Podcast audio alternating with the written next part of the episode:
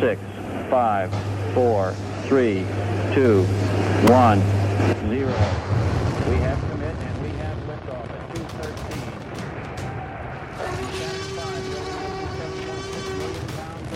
And it has cleared the tower. Prepare yourself for a world of science.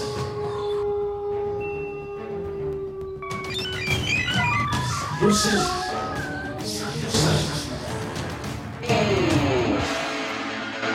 What is going on, everybody? It's Conley here, Science Nights in the morning, and boy, do we have a show for you today. I'm sure you've kind of read the news about the murder hornets. Well, we have a very special guest. We have the whole crew here as well, and we have uh, Tom, Dr. Thomas Schiller, Dr. Anirban Bhattacharjee, and Dr. Sean Graham here in the house. Not in the house so much uh, from uh, Anirban, but we have the wonders of technology to get him on the air. And Sean, will you like to introduce uh, the special guest that you Yeah. brought in today? Yeah, we, we have a special guest. I was doing, I was reading up on this whole thing, and I, I started stumbling over, you know, what the hell's the difference between a hornet and a wasp and a, and a bee, and it, it's so confusing. And I, I know that there's a person out there who knows this stuff like the back of her hand, uh, recent Sul Ross graduate, uh, Master Lauren Garrett. We're going to probably call her Master. She just got her Master done with her Master's, so we'll call All her right. Master.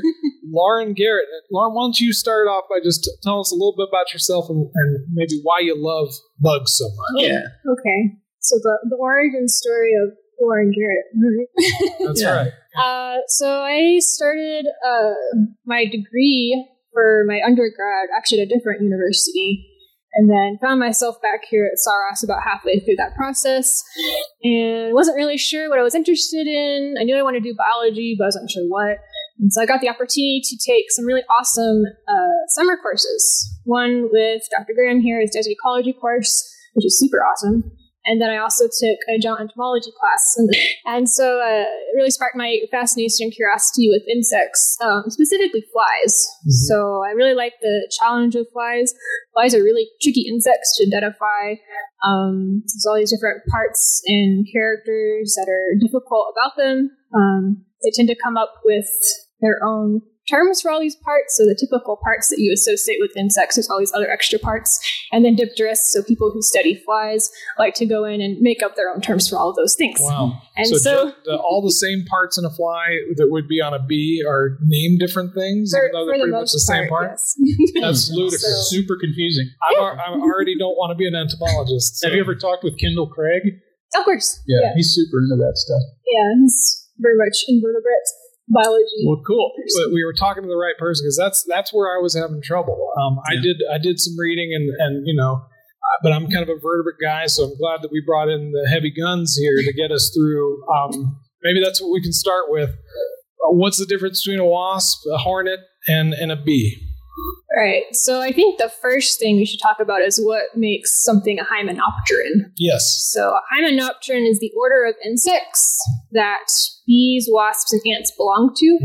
And the reason they're all grouped together is because the females of hymenopterans, um, they have this egg-laying device called ovipositor. All insects have some form of ovipositor, but in hymenopterans, the ovipositor is modified into a stinging apparatus, Hmm. way to inject venom, and that's kind of what defines that group. So instead of eggs, it's filled with venom. Well, sometimes it's also filled with eggs. Oh, and oh, Um, okay. it can be. There's things like tarantula hawks, for example, yeah. which uh, have actually a pore underneath their their modified ovipositor. So they've actually evolved a separate spot to drop those eggs. So some they still use the ovipositor to lay eggs, and then others they've modified it in a different way. So Very cool. Well, okay, I have to ask this question.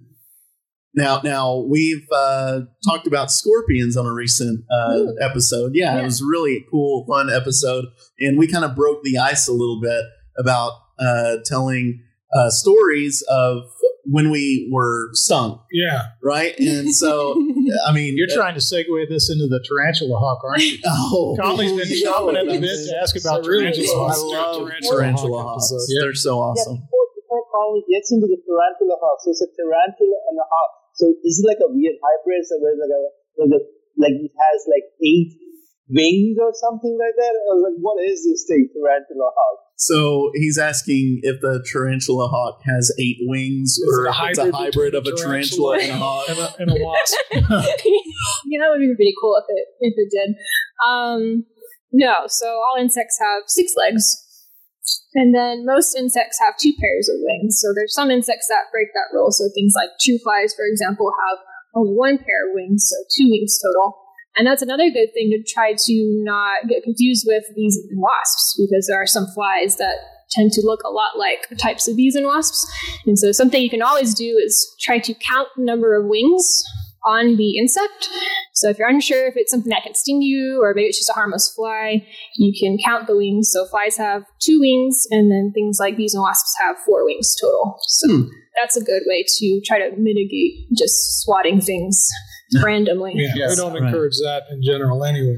I have a bug assault gun. It's a it's a gun, that- but it has salt in it, and it's for the flies in, in, inside. It's really fun. Shoot You're, salt. you're talking to a dipterist. You're gonna- Oh, I'm sorry. I'm Yeah. sorry. Yeah, Sorry about You're that. insulting our guests. I wish I, am sorry. I, I wish I could, you know, be friends with them. But Anirban, the tarantula hawk, it's just a, a big uh, wasp that, that's called that because they go after tarantulas. Yeah. Yes. Not a hybrid between a tarantula and a hawk. And a hawk. but we, we don't want to talk about tarantula hawks yet because this show is about murder hornets. Right. And so the big thing that's all over the news right now is that a new kind of hornet that's not native to the U.S. has turned up on our shores. It's been found. What is a hornet? Uh, so it's been found in Washington State. And Anirban, his first question was, "What's a hornet?" Okay, so a hornet is a type of wasp. Yeah. And typically the hornets that we think about are things like yellow jackets, for example. So these are insects that are eusocial. So eusocial insects are those kinds of bees and wasps that form hives. So they, they make those hives kind of like bees do, um, as well as like paper wasps that form those nice cells to Yeah. brood their young. So things like hornets, so things like yellow jackets, will create those hives and also tend to be very particular about defending those hives. And that's why when we think of hornets or yellow jackets, those are usually the ones we think about that are chasing after people and Really trying to aggressive. protect their brood. So And this new hornet is an Asian giant hornet, is, is the common name that I guess is floating around. And then, of course, the media took it and turned it into the murder hornet, Sure. just like that within five seconds. And I guess this thing, it, it specializes on taking down um, honeybee colonies. yeah, so what it does is it gets into the hive and it starts to decapitate. Oh wow. Um, yeah, Um, its major source of protein is, is honeybees. Yeah, so things hmm. like hornets and these types of wasps are typically scavengers. So what they hmm. do is they go and find other insects, sometimes spiders or arthropods, and they paralyze those insects usually with their toxins or their venom, and they shove those into their nest, and that's how they feed their young. Right. So these types of hornets are attacking bees using that as their food to feed And their they're prey. big. They're like two inches long. Yes. And yeah, they can Google a picture of them Yeah. and, and check them out. They look cartoon-like, honestly. So in the places in Asia where they occur, there are like native honeybees and they're domestic honeybees, and they go in there and they can just clean out a honeybee hive because uh, although some of the honeybees, I guess, in Asia have defenses against them. Right. So there's a particular uh, subspecies in Japan that has made the ability to basically form a mass Mhm. around the hornet. And then they kill them uh, by they they they overheat them, right? Right. So they kind of gyrate and they move and they create this heat, crazy. and it cooks the hornet Yeah. actually Oh, right. on the inside out. This is this Um, is something I remember from a documentary several years ago about these things that I thought was really incredible. Is as you as you mentioned, they invade a hive, but the coolest thing about it is you don't think of a of a bee as being an incredibly intelligent animal, right? Although built into them, they You have, don't. I don't. Okay. But dinosaurs are much more intelligent, uh, but you, but built in built into to, to their wiring is this ability to to generate heat, like you said, but they know exactly when to cut it off, and that's the thing I thought was, most spectacular was um, like uh, maybe a degree above it. and Correct me if I'm wrong. Would actually kill the bees. So they have to stay within this threshold of, of heat to kill the hornet, but not kill the other bees. Yeah. which is really cool. And they just vibrate, right? They Yeah, And generate meanwhile, the for honeybees in the U.S. have no defenses against these. No, this is one very specific subspecies in Japan um, that can do this. Right, and so that's for everybody who's listening and is panicking. If you are at all, hopefully, hopefully you've listened to our show enough to not listen to anything the media says. But if you're panicking at all, I don't think nobody's concerned about these things in terms of human welfare. Right? These things are not murderers of people. They're murder. uh, Although you could potentially be killed by if enough of these stung you, just like honeybees. If enough honeybees sting you, you could die. And the sting is painful, right? It's big, it's scary, but it, no one's really worried about these from like a human welfare perspective. They're worried about honeybee colonies, and they, they, they are an invasive species. So you should always tell people this. There are more, more people who died actually from honeybee or hornet stings compared to people who died from like snake snake bites. Actually, that was very interesting. That would be something to look at. That's into. true. It's, For it- sure. They Yeah. definitely do. So uh, uh, bees bee stings kill more people than snakes every year in the U.S. And that, that's not to say that the Asian giant hornet is going to add to that list. And it's still a small number. It's like 25 people a year killed by by bee stings in the U.S., which is about twice as many who die from snake bite. But the, the main thing I think we're worried about it happened in Washington State, and that's a couple of states away from the main place in the U.S. where we use honeybees to pollinate most of our cash crops. So if it does get to California's Central Valley Right. and they start wasting the honeybee hives in the Central Valley of California, you can literally expect the price of a lot of the vegetables and fruits that you eat to go up No more wine. a lot of that stuff relies on honeybees specifically as pollinators. Now we have native bees that are pollinators, but in the Central Valley of California, it's so managed and so kind of destroyed and so heavily dependent on pesticides that um, honeybees are really the only ticket. So if these hmm. things start to affect honeybee populations in California, it's going to affect our economy in the long run. And so the, it really is kind of a time to panic, but not from a human health perspective. It's an invasive species, and so are honeybees, by the way. They're not native to the U.S. either. It's a domestic animal. Yeah. our native bees we'll talk about a little bit too, because honeybees in many cases can compete with our native bees. But, you know, for this one specific example in Central California, it's an important thing. And it's an invasive species either way, and the time is right now to make sure that they don't gain a foothold in North America. So, in terms of panic, that's the, the impetus should be to go in there and annihilate these things before they take over. Because at a certain point, uh, when these things have gained a foothold, you can't eradicate them. It's just impossible. And they just got there, so now's the time to do it. So they really should be going there and finding every one of these things and making sure they don't gain a foothold. Because if they do, they're gonna, we're going to be stuck with them. Is there any hints on how they got there? They just buy a plane ticket and Pretty much, I think it's pretty likely they, they get rides in big crates, those big containers, Oh, yeah. right, with all kinds of crops and things like that. right. And so they, they've already established in southwestern Spain and Europe. They've been Oh, there wow. for a while, and they're past the point where they're expecting to be able to eradicate. So Europe is pretty much stuck with them now. And now, so they missed the opportunity to go in there and nuke them when they first showed up. And we're there right now. So in that sense, it is kind of a panic mode thing. We Yeah. need to go in there. We need to try to get rid of them. So uh, tell us a little bit more about honeybees and native bees. Well, I, I have one more question about the, the, the murder hornet here. Okay. So Okay. you mentioned the importance of eradicating these the, the hornets, but I think a lot of people um, who are watching the news, they they might be compelled to go out and kill other things that kind of look like this hornet. Yeah. Could could you describe exactly what this hornet looks like? How to distinguish it from like a yellow jacket or a common hornet that we find here in the states? Um, and also kind of give the listeners this message. I doubt it'll, it'll get out here to West Texas, right? But It might. Uh, if, it's, if it's in Spain, it might be able to survive here.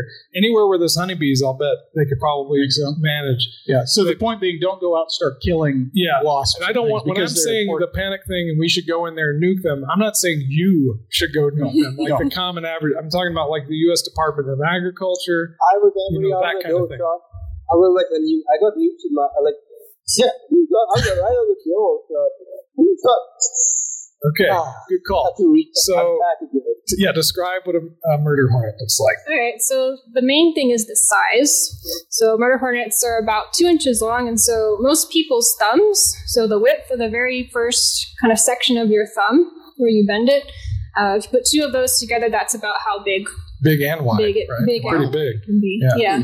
And would, do we have any wasps or hornets that get that size or even come close? We do. We have the tarantula hawk. We Mhm. have things like sand wasps that can get Mhm. quite large. I Um, think the main the main native one I'm thinking of that gets pretty close to the size that people might end up seeing um, is the cicada killer. Oh yes. Yeah. Yeah.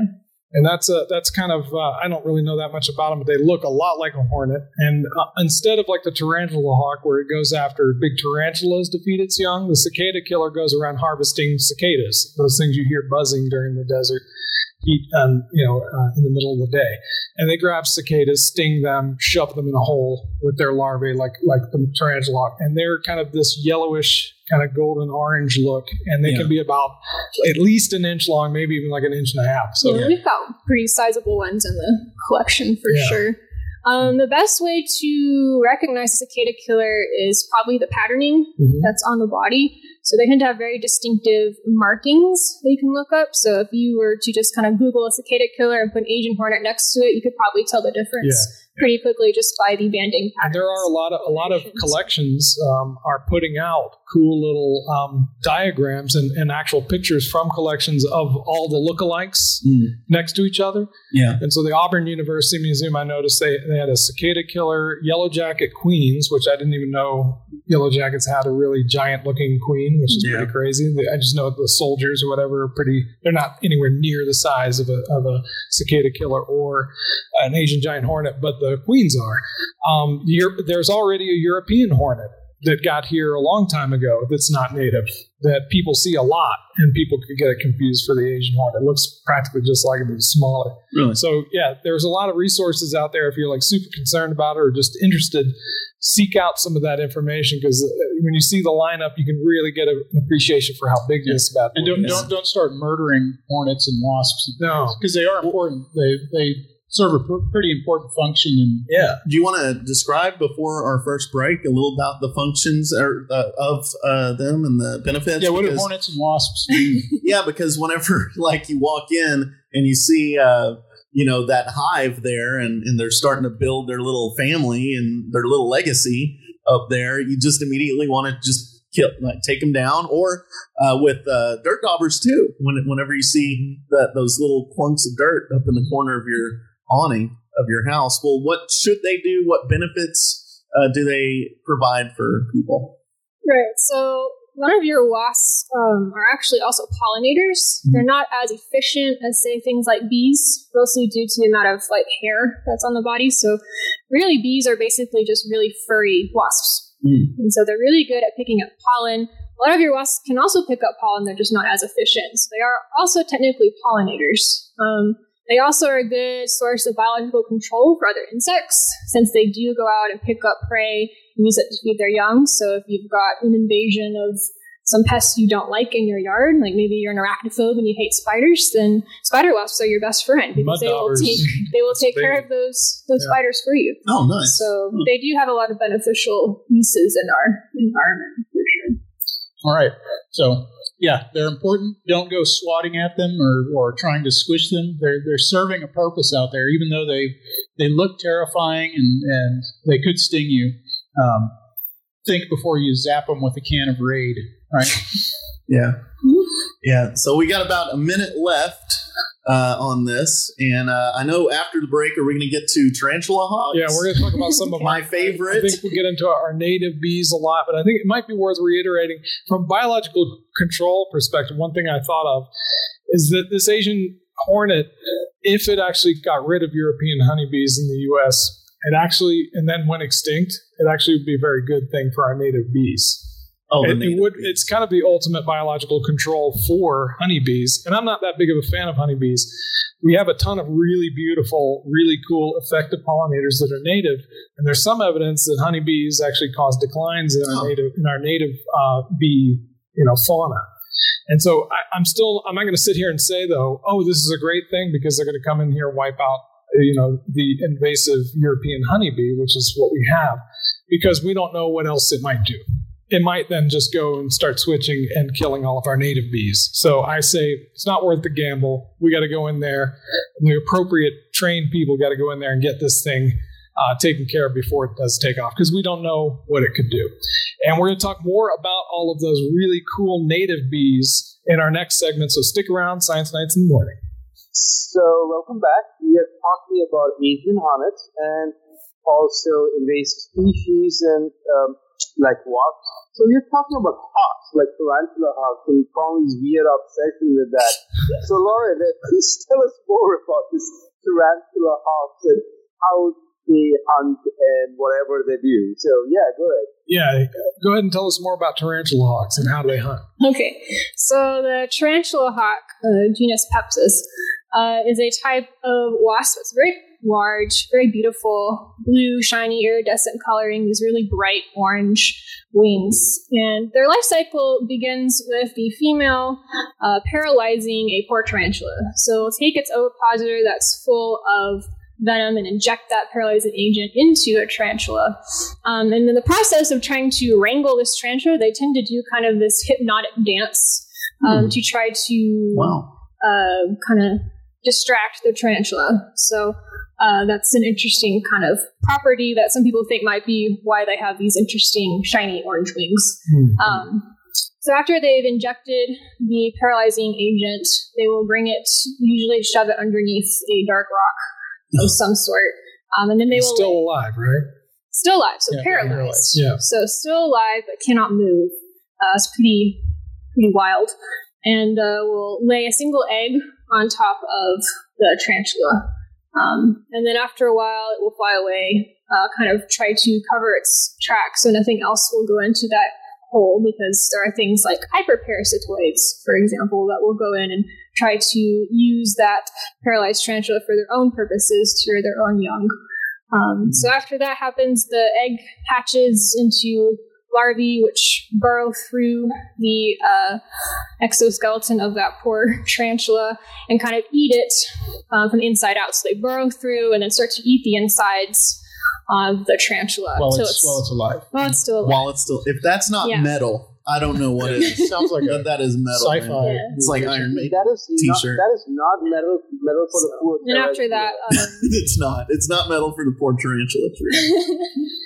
and then after that, uh, once the uh, host, the larvae have eaten everything that they want out of the tarantula, so they depleted the host completely, um, they will leave the tarantula and pupate, and then they will uh, turn into their A new full hawk. fledged adults. Wow. So, yeah. That Yeah, is and too cool. They're pretty common around here. You can see them all around West Texas. And, and uh, Thomas, you've actually seen these things in action. I've seen plenty of tarantula hawks, but never actually seen one um, dragging its prey. I've, I've seen it twice. Um, the first time I saw it, I, I basically saw the whole process other than the, the larvae burrowing into the, the tarantula.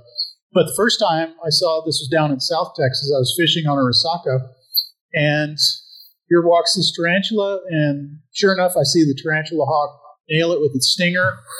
And I stopped fishing at that moment and just watched everything that happened. And it took a few seconds, and that tarantula did what spiders do when, when they die, it kind of flipped over and curled up. Um, but, you know, still alive. Um, and I actually watched the tarantula hawk drag it into the grass. Now, I don't know if it pulled it down a hole or what, but, um, you know, we can assume what happened after that. And then the second time, I kind of, I kind of saw the later part of the process after the wasp had dispatched the, the tarantula. It was just kind of dragging it across. This was out here in West Texas, so um, yeah, it's it's really alien, and it was and it was a great show. It, it lasted about ten minutes from the point of the wasp nailing the, the tarantula to when it was dragging it off, and uh, it uh, distracted me from fishing for a while, which is pretty unusual. But, That's a great occurrence. I mean, Yeah, what are the cool. chances you actually witness the whole yeah, process? and twice. Yeah, that's people cool. and people freak out a lot about tarantula hawks, but what I think is kind of cool about them is that they're they're super unobtrusive when they're flying around or doing their thing. They're, they're really calm. I have never had one. You know, some some some wasps and things will you know occasionally they'll just kind of seemingly go out of their way and sting you. You know, you're near the, their uh, hive or whatever. Those things are just minding their own business, and they can be pretty. You can get pretty close to them, and they do not mess with you. Uh, They're they- curious too, which yeah, is they're funny. really they're really hard to piss off, which is kind of and their their sting is extremely painful. Yeah. There's YouTube's videos out there for you if you if you are into that sort of thing. Yeah. On the pain scale, it's like one of the top numbers, right? In, I in the can't world. remember, but I you know, remember. Yeah, we've I- all I- seen Coyote Peterson. Um, I think this is why the topic is so popular is because of Coyote Peterson, this, this Yeah. guy on, on YouTube who basically gets wasps and things to sting him, and he has a pain scale. And I think the, the bullet ant and the tarantula wasp are, are at the top of his pain scale. But Yeah. um, That Yeah. one's an interesting one because he's when he does the tarantula hawk, you can see how reluctant the tarantula hawk is. He- He, he's holding it with a pair of forceps and he's forcing it onto his arm, and it's just trying to get away, and it's even moving its abdomen like away from his arm, and then like after like a good twenty five seconds of hassling this thing, it's like okay, jerk off, Yeah. and it, and it nails. Well, he did it wrong. He should have dressed up like a tarantula. Right, he had That's the wrong he should have costume done. instead of a moron. Yeah. he should have dressed up like a tarantula. Should have gotten a, a special glove. Yeah, Yeah, tarantula, tarantula. little tarantula. glove there.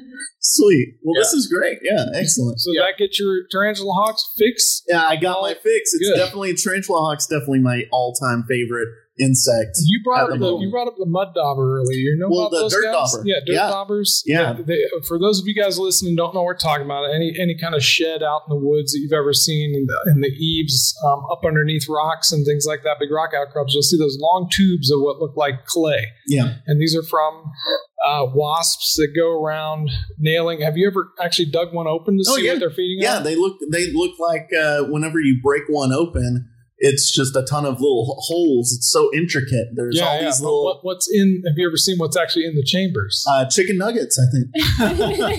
That's exactly there's right. a there's a there's a special prize when you open it. yes, that's little little pieces of spider. So tell them, tell them what's in those chambers, Lauren. Oh, so inside those chambers are host provisions. So first, the uh, mother wasp will shove uh, spiders or whatever host provisions they have paralyzed into the nest chamber, and then they will lay an egg in there, and then that egg will hatch, and then they will Yeah. consume the. It's usually spiders. inside. If you want to know what kind of spiders are found locally around the area where I just go find dirt dauber, mud dauber uh, colonies and and just dig them open, and you'll each one has got like a nasty spider in it. wow. So these things are going. They're pretty metal too, and they're going around, and they're not just getting one spider, right? Uh, like a tarantula hawk, which is pretty cool because it's so enormous, right? right.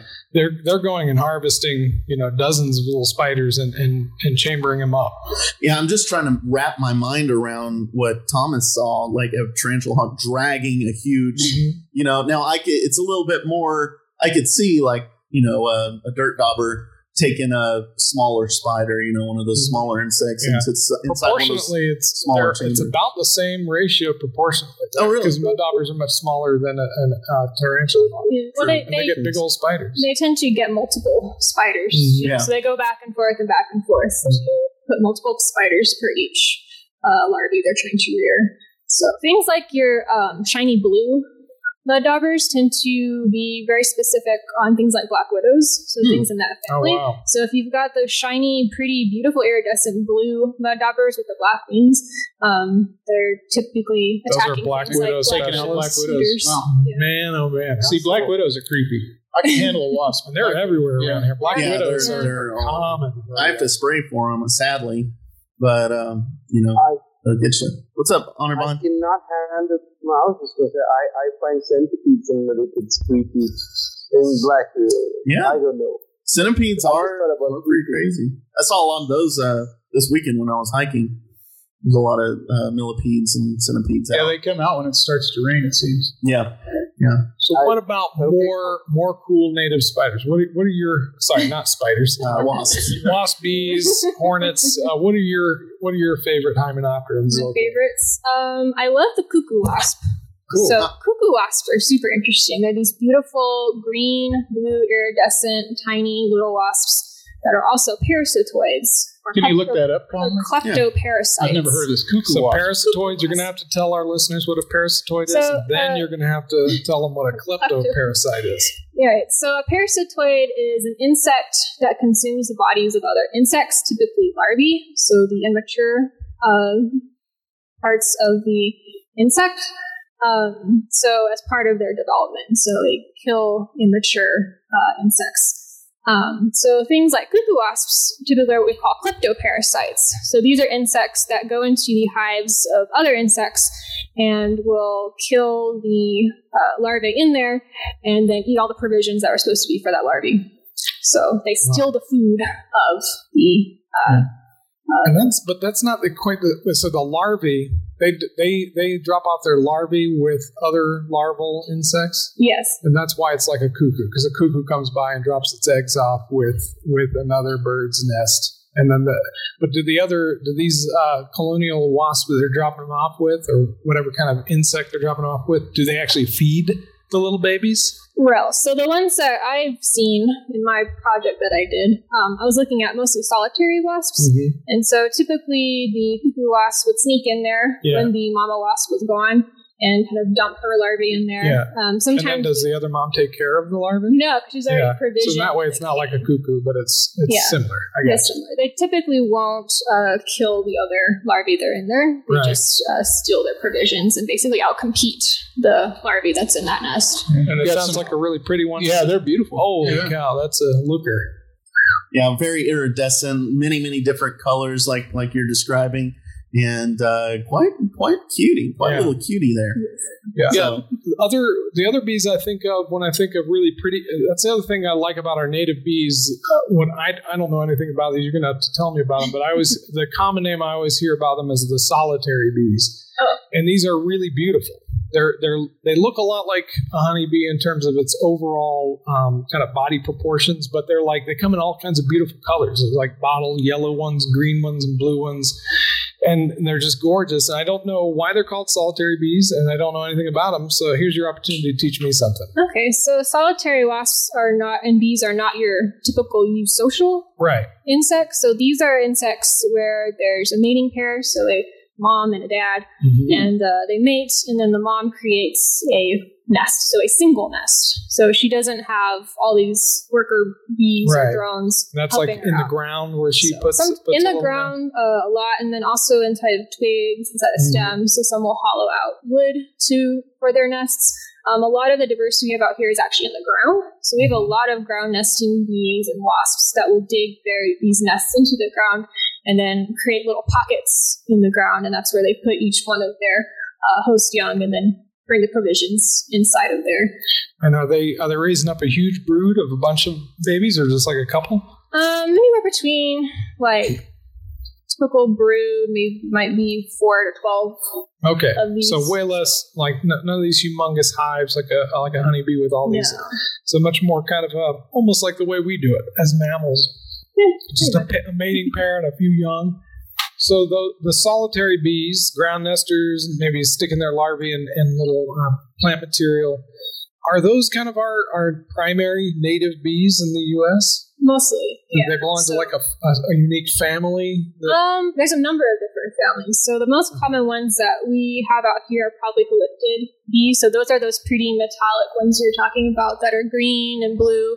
Um, and these are also called like sweat bees, might be a term that you're used to hearing. So um, those are probably our most prolific family. Um, What's the diversity like in the U.S.? Do we have like a, a huge number of unique uh, bees in the U.S.? Like we have a lot of other things. Right. So out in the southwest deserts in the U.S., typically considered one of the uh, largest biodiversities of your bees. So Oh, native- wow. Native bees, specifically striped-straight nesting bees and Yeah. their parasitoids. So we live in a region that has a lot of diversity Yeah. for bees. I feel like we really need to get the word out about our native bees because they're really they're gorgeous and they do a lot of cool things. I don't know that much about them. Every now and then you'll see like this poster that's like native bees, and it's just beautiful. They're they're all so gorgeous, and I can honestly say I don't think I've ever been stung by a native bee. Like they're just they're a lot more innocuous even than Yeah. like honeybees, which are pretty innocuous. They don't really do that much either. But um, they're pretty harmless and just beautiful, almost more like a fly the way they they operate. You know, if you if you go and look at a cactus and watch one in bloom, that's a good way to see one. You'll see you'll see these native bees going in and out of cactus flowers, and you'll see how beautiful they are. One thing I thought was really cool. Somebody did a comparison of um, native bees as pollinators versus honeybees as pollinators in the eastern U.S. Mhm. And the eastern U.S. is destroyed, right? It's all there's pastures, there's uh, little tree lots, uh, there's hardly any native vegetation um, that's not impacted.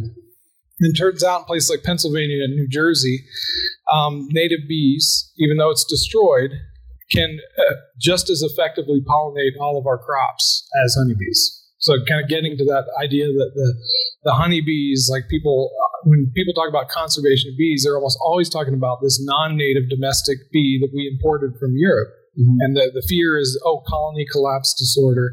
What happens to our bees? And no one ever talks about our native bees. In the Central Valley of California, honeybees are the thing. They move them around in trucks. They do all the work, and it's very important work. And your, you know, your your vegetables and fruits would skyrocket in price if people had to go around pollinating those flowers. But in other areas of the country, our native bees can do the job. We don't need honeybees, uh, which I thought was really cool. A lot of times, honeybee proponents will say, "No, the honeybee does it best, and we need to keep them around." It's like, no. In some areas, even places that are heavily human modified, destroyed, like Pennsylvania and New Jersey, our native bees can still do the work, which is pretty cool. Well, here's a here's a question. So another economic concern with that is if we did away with the honeybees. You mentioned that a lot of the native bees are what's the term you use? A social or or solitary Solitary. solitary. Um, are there any native bees that are colonial like like honeybees? Because we, the name honeybee, we harvest honey from them as well. So we Yeah. don't just use them as pollinators. That's a good point. Yeah. Would we be totally out of honey if we got rid of the honeybees, or is there a, a, a native species that would actually do the same thing? Not one that I'm aware of. So the mechanisms that the native most native bees use pollen and uh, eat nectar is very different than what honeybees do. So honeybees take up that nectar and they make honey with it to provision their young. Most of your native bees are taking that nectar and pollen as their own food source, and then also uh, using pollen to create the uh, food for their young. Yeah. um, and so typically with honeybees, the concern is with their effects on native bees is that honeybees will go to a flower and they will take every single last tiny bit of nectar that's in that flower. They suck it all up because honey is a really energetic, um, expensive thing to make. And so they need all the nectar that they can get. And what that means is that there's pretty much nothing left for our native pollinators. So native pollinators like um, lifted bees actually don't take all of the nectar or all the pollen when they go to flower to flower. And that's what allows that balance to remain between all the different types of species that we have. Um, but honeybees will just take everything, all the nectar and all the provisions. And so that's affecting their Yeah, it's a good point because we don't we don't necessarily want a world without honey either. But I think uh, the balance you mentioned is a good thing. It's almost like you know cattle. Cattle can destroy uh, ecosystems in the West. If you do it right, it doesn't have to. It'd be a good thing to have a balance where you had like native herbivores like bison that were more on the menu, to where we could have kind of have our cake and eat it too. So there's areas where uh, honeybees don't seem to influence the native bee populations very much, and where they can probably both coexist. And there's other areas where they severely impact them. I think the Southwest is one of the areas they're, they're particularly worried about because there's so much diversity of native bees, and there's so little, uh, you know, to go around, so little resources for for all those bees to compete for. And of course, there's places like the Central Valley of California where it's so destroyed that you don't, you can't have native bees. They just don't. They can't. They they use so many pesticides there that there's basically no native bees in the Central Valley of California, and that's a place where you, you basically have to have honeybees to get the work done. So I think these are all cool issues that we're bringing up. That uh, hopefully, I doubt that many of our listeners have ever heard any of this stuff, which No, is yeah. pretty exciting. Um, No, it's the first time I'm really hearing about it. So Yeah. it's a fascinating No, world yeah, out there. I- even I did not know there was this uh, difference between native pollinators and honeybees. I had already assumed that honeybees were like all over the world kind of thing. Yeah, They're not like and Indian. honeybees are all over the world. They've been transported all over the world. Where they're native, Yeah. in Europe and, and Asia, you know, these are kind of totally different issues that we would talk about in, in their native range. But it is it's important to recognize that honeybees are a domestic animal in the same sense that cows are. They've undergone, you know, hundreds of years of domestication to be the way they are. And so it makes them pretty different, especially from in North America. Like you were saying, Lauren, there was not really a big colonial bee um, like that that did the same thing. Uh, we're going to keep talking about this cool stuff. We hope you like it. Um, we're going to wrap up this segment and talk more about our native bees after this break. All right, everybody, what is going on? We are back. Special guest Lauren is in the house with Dr. Sonbrand, Dr. Anirban Bhattacharjee, and Dr. Thomas Schiller. And uh, I had a question for you, Lauren. Um, uh, a long time ago, I got you know, in 4-H a little entomology pin that I got to wear, and I was very proud of it. My sister has one too. She still wears it right now. She's probably wearing it right now. But uh, anyway, uh, so uh, the the instructor that gave us that pin was very very offended whenever I would call uh, an insect a bug. And Why would you even do that? I know, I know. You're making me It- nauseous. it's terrible, isn't it? Believe. Offensive. It's absolutely great, It ludicrous. sickens my I stomach. don't like Bugs Bunny, the next step is just saying Bugs Bunny is the same thing as a bug. Yeah, Come yeah. on. you look Holly, where does where does it stop? What's up, Doc? But I mean, that brings me to my question: um, what, Is there a difference between a bug and an insect, or are they like I don't know? What are they? Oh, so technically, scientifically speaking, they are not interchangeable. Oh, insect and bug. So insect refers to everything that is in class Insecta. So all your different types of insects, and then technically, the only bugs there are are true bugs, which is a particular order of insects. So Hmm. all bugs are insects, but not all insects are bugs. Interesting. So, like the bugs in a Bug's Life, the the Pixar film. I'm not sure there's actually a bunch of- there's any. bunch They're all other kinds insects, of right? Right. That's a good question. actually- are there any bugs? I, I bugs? don't think there are. Yeah, yeah. I really don't. I, I, I, don't think it's so. funny. She talks we, you know, when I emailed her about this. I think uh, she said that we're going to talk about bugs, and so she's not the you know uber nerd who who would get offended by that. And I'm I'm the same way. Like when people talk, I talk about um, critters. Critters. You know, you know, I'm going to go find critters when I'm looking for snakes, Yeah. and I think that's fine. you Right. know? Yeah. That's a polyphyletic term. Yeah, exactly. All of it. well, there's a lot of snobs out there. actually- I get Actually, snobbed a lot. critters are only a, a specific genus of creepy crawlies. Yeah. Creepy ca- crawlies being a monophyletic. group. Yes. Oh, exactly. trust me. And being on the radio, I get calls all the time of uh, you know people get highly offended with that. Yeah, I- I hopefully, get there's no one out there listening who's going to be offended. One day we're going to get big enough to where we're going to have these people, uh, you know, all the time. have a coalition Actually, against you us, know what trying to bring just us said? down. Yeah, we need an automated response. It's like, um, thank you for your thoughtful question. We will be getting back to you soon. Yeah, exactly, exactly. So, kind of, we have a, about ten minutes left to. Uh, we, we've talked a lot about murder hornets. We've talked a lot about the big flying insects out there and uh, their benefits, right, uh, to us. Now, just one quick question that uh, I'm sure our listeners have, because we have a lot of uh, folks out there. You know, they're outside mowing the lawn. They're they're just taking care of their house. You know, and um, if they see like something just hanging off the awning, and they don't want to kill the the insects, is there are there ways to go around that? Relocate them. Uh, Yeah, can they yeah, uh, relocate, relocate them? is probably the best. Yeah, option. there's a great. I want to tell you guys about a great trick. This everybody Okay. should know about. This is what I do. You know, I'm the person responsible for getting rid of nasty wasps and bugs, Killing spiders. and spiders. Yeah, and I. I don't kill them. Um, and what you need is a, you need a like a Dixie cup or a glass and a piece of paper. And there's a smooth move you can do. You go, you grab uh, the Dixie cup or the glass and you put it over the uh, perpetrator, and then you slide the piece of paper under between the perpetrator and the glass, underneath the glass, and, and it'll just lift its little legs up, and it'll be between. And then you got this piece of paper between you and the uh, the you know suspect, and then you walk out into your front yard and you just let it go, and then you walk back inside. Well, what I was thinking and imagining is this bright, big, beautiful hive with a whole bunch of eggs in there, a wasp nest, oh, right? Like where the wasp has Yeah. already set Yeah. up residence, And and, so I just take- children. Right I take there. my garden shears and I, I Oh, sh- you know, shear the the edge of it, and then I take it, and they're like all following me, and we're all friendly together, and we're you know symbiotic within this realm Then you then you pound some Benadryl. You just need- all you need then is you, you just scale up my my system. You need you need a pickle bucket, Okay. in a cardboard box, Okay. and then you can do the same thing. But I can't just. I have to like put a nail or like No. duct tape it up. What I would say is, I, I did this. Um, a wasp was making a, a nest on top of a bottle that I was going to take to recycle, Oh, cool. and I did, it was right next to where we park our cars. And I thought, I'm not going to do anything.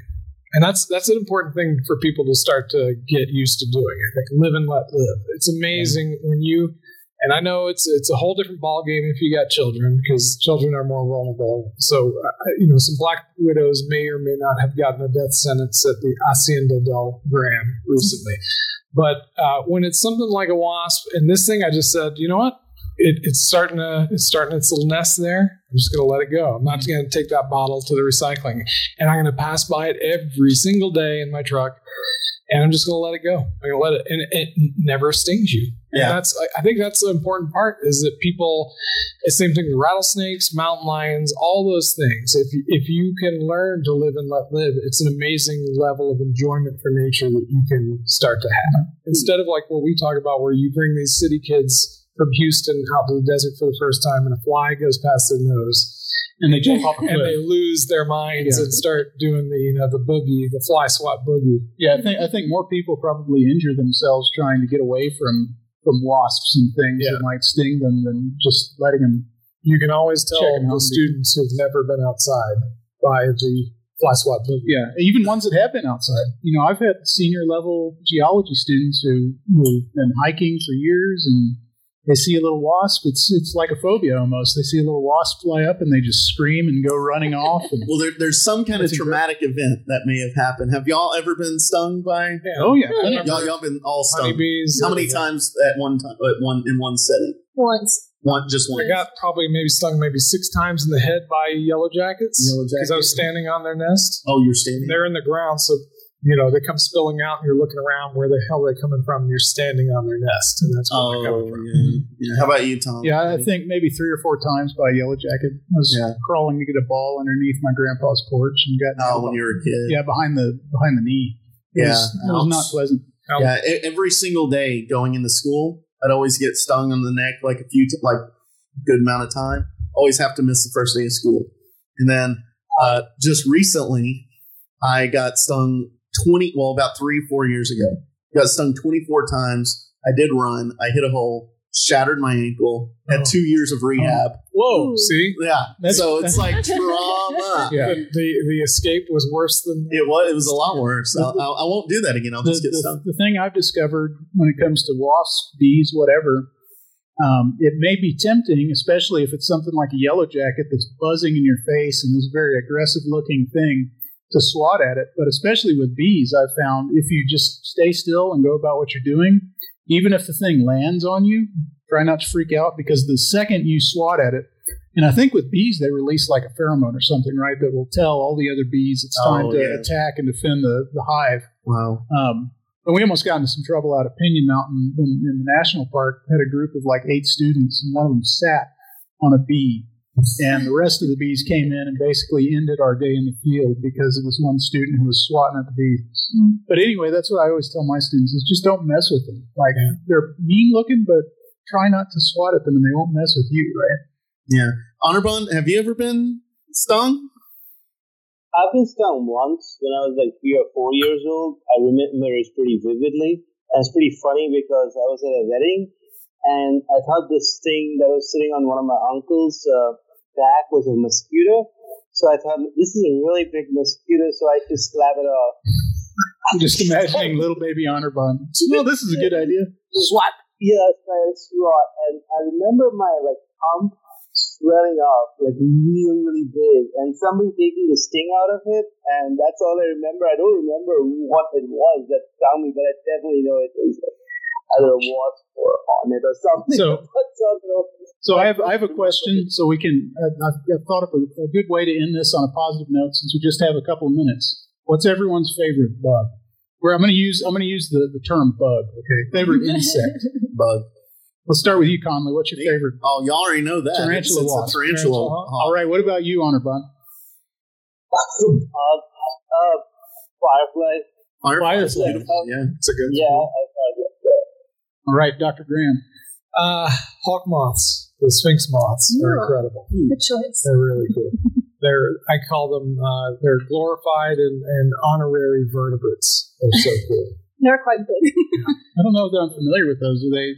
They're these huge Yeah, moths that have they, they look like hummingbirds when they're flying. They have Uh, the eyes on the wings. We're looking at a, Or no? a pho- a photo of Um, them. Usually not. Yeah, they're not like those, and, and they have humongous long tongues for pollinating, like uh, orchids. And Those things. different than Luna moths. Is, Yeah, they're they're different from lunas. they do well. kind of look like hawks or something. Yeah, they, Like a lot of times you see them, they look like a hummingbird. They'll come out, uh, the day flyers fly around flowers during the day, and they look just like hummingbirds. They have the same uh, kind of abilities as Yeah, hummingbirds in terms of the wing beat. It's Yeah. incredible, Wow. and even some of them are um, they're they're essentially endothermic. The wings get them warm enough to where they can maintain a constant and warm body temperature, and that's how they can sustain that flight. So that's, Oh, that's awesome. they they're the only uh, well for a while they're the only kind of animals that could actually see color at night. Wow. But actually, now we know some geckos can do that too. So they don't have that superlative, That's but cool. they're pretty. They've got a lot of superlatives. They're pretty neat. What about yours? Yeah. And then we'll end with I, Lawrence. Yeah. My favorite is the mantis wasp. oh, those are Ooh. This is really cool. And I'm going to leave some time for Lauren because I think she can probably yeah. give some more details about her favorite, or she might have to think about it a little bit. No, I'm like, uh, Yeah, check it out. Mantis wasp. oh, nice. The neuropteran. So uh, a nerve wing insect that pretends to look like a mantis, but is not a mantis or Oh, wow. related to a mantid. So, mm was that cool? Uh, my favorite insect is the bee fly. That's what my master's degree was over. And bee flies are those types of flies that look a lot like bees, so you might mistake them for a fuzzy bumblebee. Um, but actually, they parasitize a lot of different insects, including bees. So they are uh, parasitoids, like you mentioned earlier, so insects that feed on the larvae of other insects. And uh, my project was focused on their relationships with our native bees and wasp populations and seeing what their effect was. So they're very cute. Yeah, they look like a Um, Pixar character. Yeah, They they, really do. do. They, they, There's there's a Pokemon Oh, based okay. off Oh, them as well. Oh, really? So if Oh. you want to look at that, they're real furry and, and real cuddly. You just want to kind of. pollinators too, right? they are yes. So, Lauren, uh, right before we head out, can you tell people about like a local event around here that if people are interested in insects, they might be able to attend in the near future? So out here, usually during the spring at the Chihuahuan Desert Research Institute, um, on your way towards Fort Davis, usually late April or uh, or early April or late March, we do a Bugs Bugs Bugs program that's uh, in conjunction with Sul Ross, Soros Biology Club. And it's an event where uh, third graders and fourth graders get to come to the Nature Center and uh, we teach them all about different insects and bugs. So it's pretty So, yeah, when, sounds educational. when apocalypse is over, look forward to the next bugs, bugs, bugs next spring. Thank you so much for being here, Yeah, Lauren. thank you for great yeah, having thank me. you very much. Talked you. great, Great ton of work. stuff. Yeah. And we will be back next Saturday with a new topic with Science Nights in the morning, every Saturday morning, 10 a.m., KVLF Alpine. Thanks for listening to this episode of Science Nights in the Morning. Be sure and follow us on Patreon for exclusive gear and uncut episodes. Check out the latest science articles on our Facebook page and subscribe to us on YouTube and your favorite podcast listening app. You can also listen every Saturday at 10 a.m. Central Standard Time at bigbendradio.com. And if you got a question, we'll join the discussion. Hit the hotline at 432 217 1983 and record your message. We couldn't do this without you, and thank you so much for listening each and every week. That's Science Nights in the Morning with a K, and we'll see you next time.